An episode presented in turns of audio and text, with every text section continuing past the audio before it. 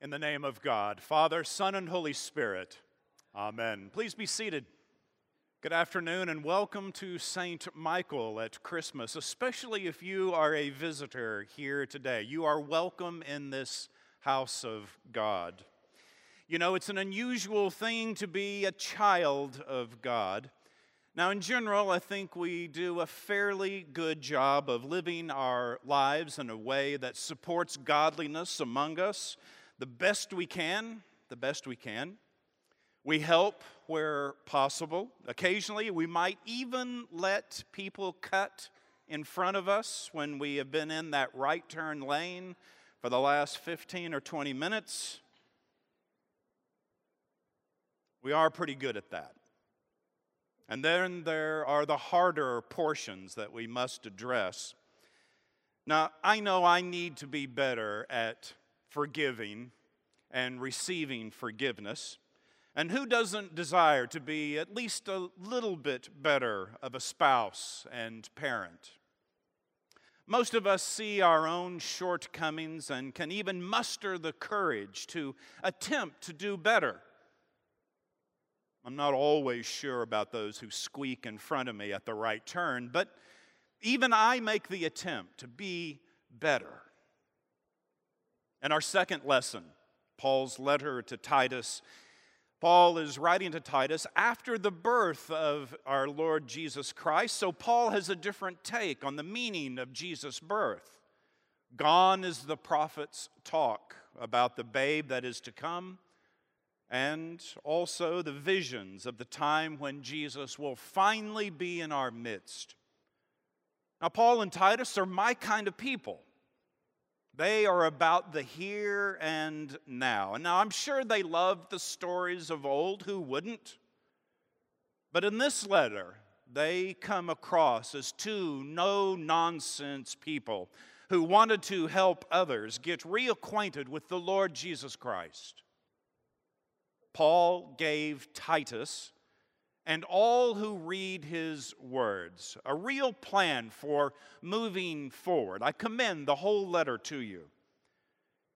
It's helpful because we all want to know concrete steps to take. We all want to know what to do.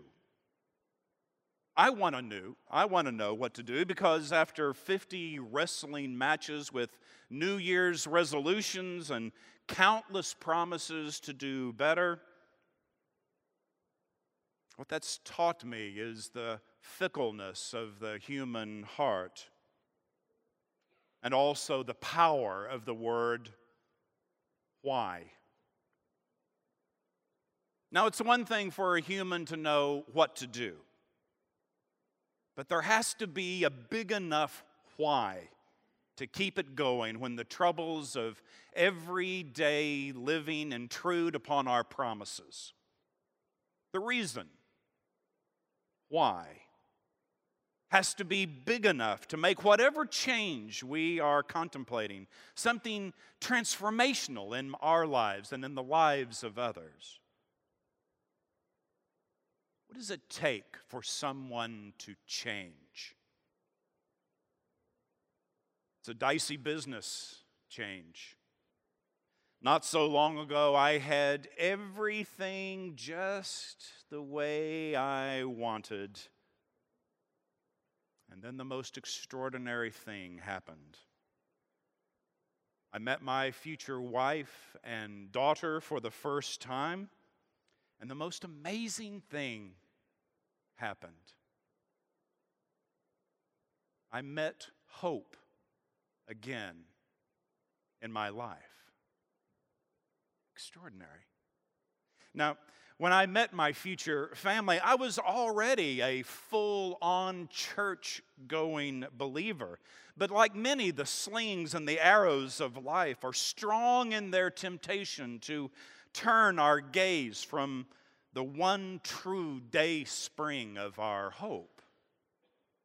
I'd forget, simply forgotten that hope in the Lord remains so much larger than my day in, day out troubles. When I met them, that hope was rekindled. Hope was what led the people of Israel to desire a better way of living with God rather than without. And hope upholds that same power for us even today.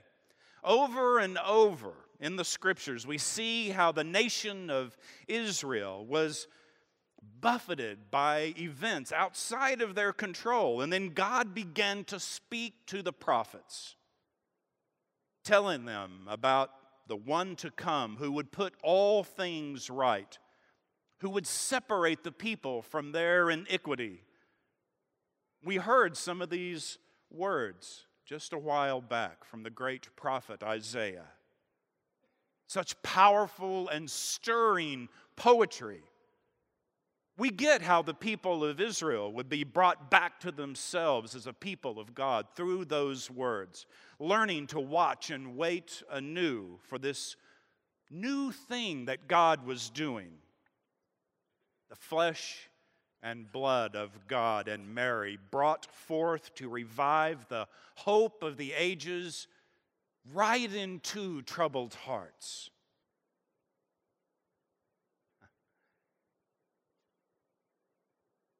So this day, we celebrate the coming of that hope to be with us. And this holy hope arrived in the most humble of ways as a babe in the manger, the Son of God. And so we gather today to be reminded that our hope lies in only one person, Jesus of Nazareth. Today we gather to remember that it is our hope in Him that powers Paul's lessons to Titus, powers them to be our lessons. It's that same hope that gives us a chance at being a better people of God, at practicing a better life into existence to know that there's always a way back home, no matter what we say or what we do, always a way back home. And that there waits for us a life that is free from hindrances, free from guilt, full of forgiveness and purpose.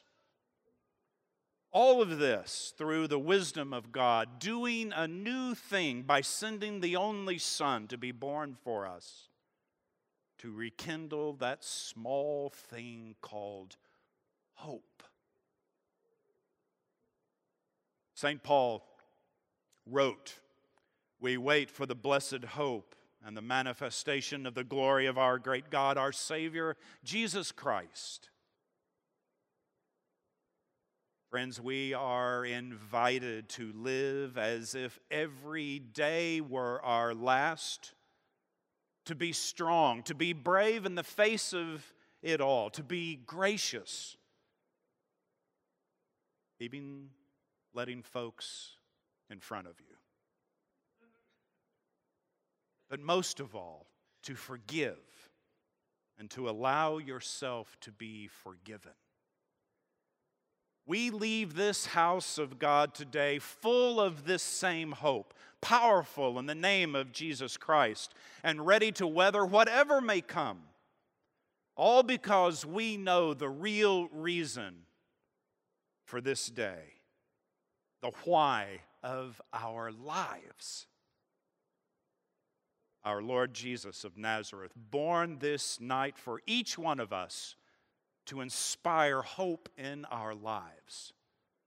Each of us is invited to become acquainted with or even reacquainted with the one who makes this sort of life possible, who makes life worth living. The invitation is there, and know that a whole new life awaits each one of us who accept this invitation. Make this your day. Accept his offer of a new life and prepare yourself for an adventure in a new life in Christ Jesus.